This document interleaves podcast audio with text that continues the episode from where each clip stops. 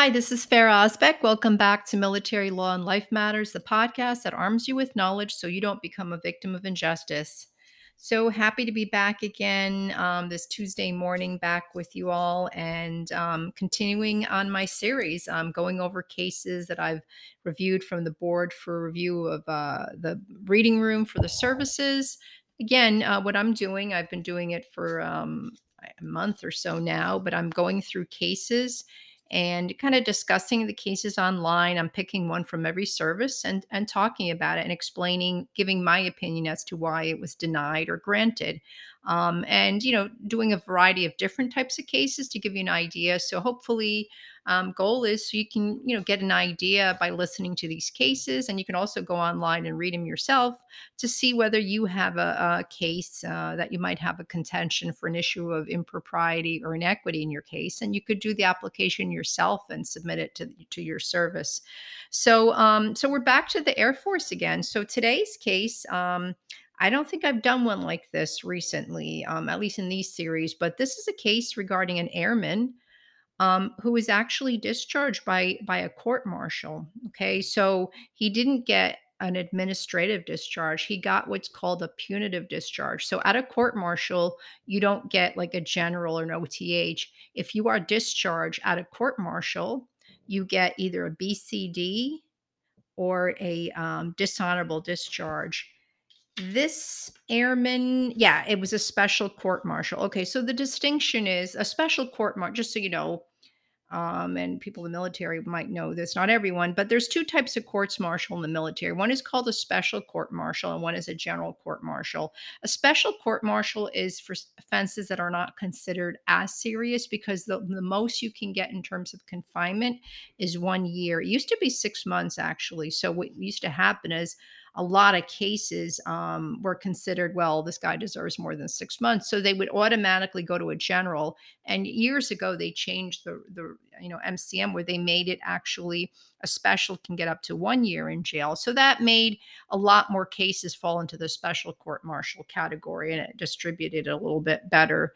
Um, so anyway, he went, he, his charges were referred to a special court-martial, and he got a, a bad conduct discharge. You cannot get a dishonorable discharge at a special court-martial. So he got what's called a punitive discharge. It's a lot worse than a general or a, a general under honorable or other than honorable. Those are administrative. This is punitive. So anyone who sees like a bad conduct discharge on your D D two fourteen, they'll know, if they know anything about the military, that you were court-martialed. So what this airman uh, veteran said, he appealed to, he wanted to change that bad conduct discharge to an honorable discharge. He wanted to change the narrative reason, because it um, says, you know, I guess discharge for court-martial. I don't know the exact words that were used on his D D two fourteen, but court-martial is definitely on there. Um, and then he wanted to change his reenlistment eligibility code. So not sure if he was maybe trying to reenlist, but he was discharged in two thousand twelve. He submitted his application. He had counsel. Uh, he had a lawyer actually represent him, but they did a document review. They did not go in person. So what this case is, so, you know, uh, a bad conduct discharge, the only way that can be changed, um, it's actually changed through like a clemency application. So the discharge review board can look at cases where someone got a bad conduct discharge. Of course, the D R B cannot, or even the Board for Correction and Military, they cannot get rid of your con- conviction at all. You're going to still have a conviction for whatever offense you were found guilty of, but they can, based on the D R B and the B C M R, can change a bad conduct discharge to an administrative. So you can say, hey, please change my bad conduct discharge to a general under honorable conditions, or please change it to an honorable discharge. Um, I probably people don't ask for a change to an O T H, because that really doesn't, you know, mean have any significant impact on them really. Um, so they're going to either ask for a general under honorable condition or honorable discharge. So clemency, it's, it's, you know, just like what it means, you know, clemency upgrades are just kind of, well, okay, you've been doing well, and under the circumstances, we're going to um, upgrade your discharge, you know, just based on clemency, you know, the definition of clemency. We're going to, um, you know, just give you mercy or leniency is what the thing is. Leniency based on everything. In, in this type of case, post-conduct would really be, I think, would be important. I think in my years, three years where I worked there, we I, I remember one case where the young this young veteran's discharge was upgraded from a B C D. I think he might have even gotten honorable. It was one-time use of marijuana, and there was extenuating circumstances. But other than that, they're not very common type of um, cases.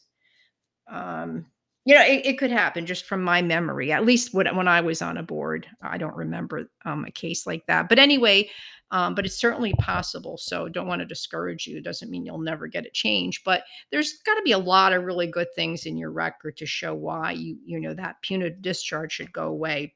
But getting to, um, let me actually tell you what he was convicted of. Okay, so he, first of all, let me tell you, he, the D R B unanimously voted to deny it. What's interesting is... Um, He had a special court-martial for violation of Article one twelve A, which is drug abuse. Um, and then he also had a couple of articles, so two Article fifteens. The misconduct, it says, included wrongful use of marijuana, wrongful u- use of oxycodone on diverse occasions, um, also using ecstasy, failure to go at the prescribed time, so failure to go to whatever, an appointment or his duty place. And also, and that was as a result of his overindulgence in, in intoxicating liquor. So he didn't show up at work because he was basically incapacitated, being drunk. Um, also, disrespect and deportment toward an N C O while in the performance of duty. He basically like laughed at an N C O and hung up on him. So that's the summary in this write-up. Um, so, it, and it doesn't really say, this court-martial seemed it was related only to the one twelve A, but I don't, I'm assuming it was the marijuana and wrongful use of oxycodone. Um, and then he had all these other Article fifteens. I gave you this. So he had a bunch of stuff going on there. Now, he was deployed to Afghanistan. Okay, he was deployed to Afghanistan. I'm not sure how long, six months or a year. And he actually was diagnosed with P T S D. So he said his discharge was inequitable because he had P T S D. And basically, uh, the P T S D is what caused him to do all this stuff. So what the board found was, which why they denied it unanimously with, um, I guess they probably had three members at the time because they, they've reduced the, the number of members they need on a board. So three members probably on this board unanimously denied it, um, even though he did have P T S D. And this is what they said, and I don't have the records, but based on their write-up, they said um, the applicant was discharged for bad conduct due to drug use and prior fifteens. However... Um, okay, actually, this is what the individual is saying. He's saying, yeah, I did all this, but it, I, after I came back from Afghanistan, I had P T S D. I turned to self-medicating by using drugs and alcohol. And because I, I had P T S D, but I didn't go get help because there was stigma of, you know, if I, he was contending that if I went to get help, then it would affect my career. So he didn't get help.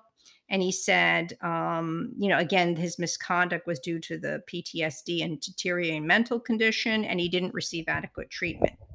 And he says his record, again, he's the, the applicant saying, my record shows that prior to the P T S D, I was able to conform to the demands of service, but after I was no longer a model airman. Okay, so now the D R B, the Air Force Discharge Review Board, they, after reviewing all the records, they said, they concluded that, yeah, you, you know, you, we can't, someone, a veteran can ask for a punitive discharge to be changed to, you know, like a general or an honorable, but we found insufficient evidence to support this. And we could have done it based on clemency. So what they said, they said, we found no evidence of impropriety or inequity to warrant an upgrade of the discharge. After a thorough review of the service record and inputs from the board psychiatrist. So remember, whenever there's a contention of P T S D or mental health condition, the board has to, by statute, has to have either a psychiatrist or a psychologist on that board. So one of those three members have to be, you know, a psychiatrist or psychologist. So P H D or M D in psychiatrist, because that person's going to review the records and they could, you know, explain to the board, oh, this is what he was diagnosed with. And this is what it was, you know, because a layperson is not going to understand all the ins, you know, the details of that. So, but what the board said was, the evidence, um, there. So the psychologist or the psychiatrist on the board said that the applicant was engaging in misconduct and had the unsuiting condition of substance abuse prior to his deployment, prior to the second round of substance abuse treatment, prior to his family adequacy involvement, prior to the onset of his legal issues, and prior to the onset of P T S D. The, app, the records indicate applicant's substance began as early as two thousand five when he was first referred to A D A P, and the D R B found no conclusive indication that any mental health con, um, issues had a direct impact on the applicant's misconduct. Um, so, okay, so here's a case that, you know how I say the, the will, the Curta memo and all these D O D memos, it's not black and white that if you have P T S D and there's misconduct that you're going to get your discharge upgraded. Like I've always say that it's not an automatic thing. Facts determine the outcome. So in this case, and this, you know, recently decided, and even though there's a lot of attention paid to these P T S D cases, like again, like this was decided in August. Well, I guess the lawsuits, you know, the, the services are getting sued left and right now saying you're not treating, you know, veterans correctly. They had P T S D and the boards are ignoring these D O D memos. But this board, um, you know, as recently of August, this, a couple of months ago, basically said, well, he had all a lot of this stuff prior to his deployment. So you can't attribute that to the P T S D. He had this even before. So that's why, you know, in cases like this, they do a timeline. I know when I have cases like this, I always create a timeline for my client and say, okay, when did you get the P T S D? When were you deployed? Because you always have to show that the stuff, all this misconduct happened after your P T S D or mental health condition, right? So if you were deployed and you're claiming it's asserting that your P T S D, your mental health issue, T B I occurred based on your deployment. But if all, if like nine tenths of your misconduct occurred prior, you just don't have a good argument. Here, they didn't, you know, they summarized it. They didn't necessarily like lay out the dates, but it, you know, they have tons of these cases, so they don't go into every little detail. But the D R B, whoever wrote the the summary, basically said, you know, we looked at it, and even the psychiatrist or the psychologist on the board, you know, concluded that all the, you know, looking at the dates of the P T S D, this stuff was happening prior, way prior to him even deploying. So that's why they denied his application. Again, um, the timelines are really important when you're doing this. So if you have a bunch of misconduct, because all every time I see these like advisory opinions, you know, the psychologist on the board, you know, if they do an appeal, like, okay, there's five different things this, you know, person did, this airman did. Okay, number one, okay, attributable to P T S D. Number two, attributable. Number three, oh, no, this is not related to P T S D. This has nothing to do with P T S D. So they like analyze these. And not only do they look at the type of offense, but when it occurred. So if something is just not related to P T S D, um, I mean, let's say I'm, I'm going to just make an example, like someone like detailed wrote this false travel voucher or something, and they, you know, went painstakingly through their app, their voucher, and, you know, looked at everything, and, and then just kind of inflated their, um, you know, what was due to them. And, and, you know, someone's like doing that on paper. So they don't, you know, a board probably would, they would not find that was related to P T S D. They look at P T S D more like the self-medicating, you know, they're suffering. So they drink or use alcohol, or they're like mouthing off and telling people off because they're like stressed, have anxiety. But if you're like meticulously planning something, that, you know, again, I don't think it's, that's a black and white science either, because I'm not a psychologist or a psychologist, but I know that's how the boards look at these things. And the, and the psychiatrist or psychologist on the board would give input as to whether they think something is, you know, related to P T S D or not. So yeah, you know, the, here's a, a good example of a case where the board denied it unanimously, saying, you know, you did all this stuff prior to deployment, you know, maybe one thing happened after. So they found, I'm just assuming they found the majority of, of the things he did was like way before he even deployed. He was having alcohol issues, et cetera, prior. So anyway, that's this case. Like, you know, P T S D does not automatically equate to you're going to get your discharge upgraded, which I've said before. Now, you know, the board in the write-up, they told the applicant that if you can provide additional information to substantiate your contentions, of course, you can then make your personal appearance. Again, remember, I always say this, you have fifteen years to make a personal appearance. Personal appearance used to be like you go in person. Now it might be like Zoom type of thing, which I've done with the Air Force, like a Zoom call where you could see the board members. Um, but yeah, so he, he has a chance to do that personal appearance to or with the lawyer maybe to like do the timeline to see if maybe the board was right. Like boards not are not, you know, always, a, they make mistakes, but you know, this board pretty detailed say, well, this guy had issues before, so that's why they didn't upgrade it. So that's a, a good case for you. I, I don't think I've done one like this again, where, you know, there was P T S D diagnosis, but a lot of that misconduct happened before he even developed it. So it was denied. Um, yeah. So interesting case for you. I hope that gave you some, a little teaching point of remember, like if you're contending P T S D, prepare a timeline, or if someone's helping you, I, that's what I always do. I like, I do a timeline of exactly, you know, from when they came in, the things you have to look at is when the onset of when and when was the deployment. If it's again, based on the P T S D, when was the onset of the P T S D symptoms, et cetera? When was the misconduct? And then you do a timeline, and then you argue like this all occurred after. If it all occurred before, like good luck, you probably got no chance. So anyway, that's the case of the airman. So who knows? Maybe he'll have some more evidence and can pre- present. Um, you know, I've I've helped people, um, veterans who they their applications were denied because maybe they did it on their own and didn't know what they were doing. Well, no, this guy had a counsel, but as an example, and I, then I've helped them on appeal. So it's not a lost cause if you were denied initially. You know, your case can't, just because you lose on the document review doesn't mean you're going to lose on the personal appearance. Now, he did have a lawyer, so I'm assuming the lawyer knew what they were doing to prepare a good case, but I don't know. Um, All right, so that's the case of the airman. Um, hope he's doing well, because I mean, regardless, he does have P T S D. So, um, but yeah, he got denied everything. All right, so um, to the Life uh, Matters part of the podcast, which is also a favorite part of mine. So, this is um, this is a quote by Tim Ferriss. I don't know if you heard of him, but it's F E R R I S S. Tim Ferriss. He's um.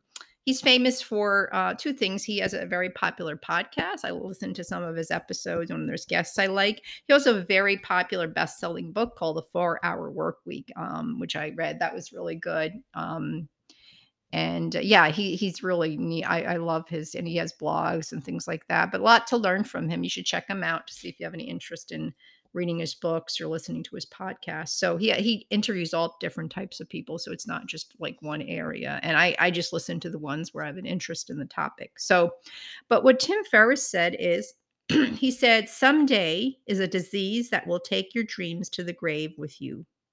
So someday, yeah, that's the word.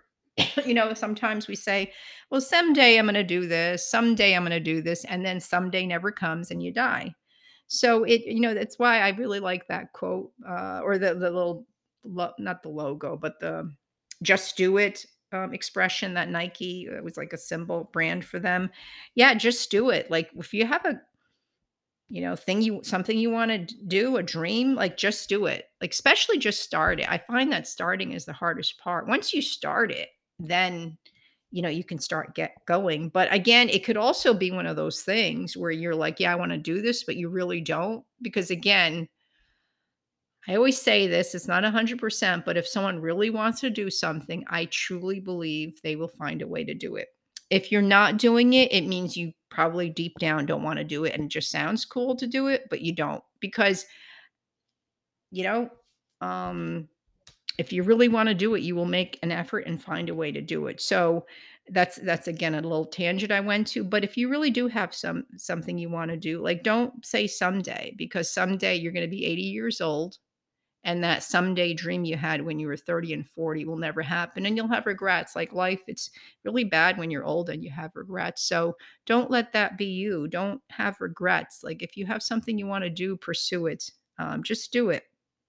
Um, and, uh, you know, and then you won't, you know, you will say, yeah, this is what I did. And you won't regret it and say, well, I used to say someday and someday never came and I wish I did it. So I hope you like that. I think it's a really good one. It's very simple. Someday is a disease that will take your dreams to the grave with you. So don't be the person who's going to talk about that and say, I always said someday I'm going to do this and never did it. And now I'm ninety and I'll never be able to do it. Yeah, that would be sad indeed. So anyway, I hope you like that. I hope that was helpful. Um, really enjoyed talking to you about the case of the airman and the Tim Ferriss quote. Um, yeah, that's it for today. And as always, never, ever give up because there is always hope. I look forward to talking to you next time. Take care.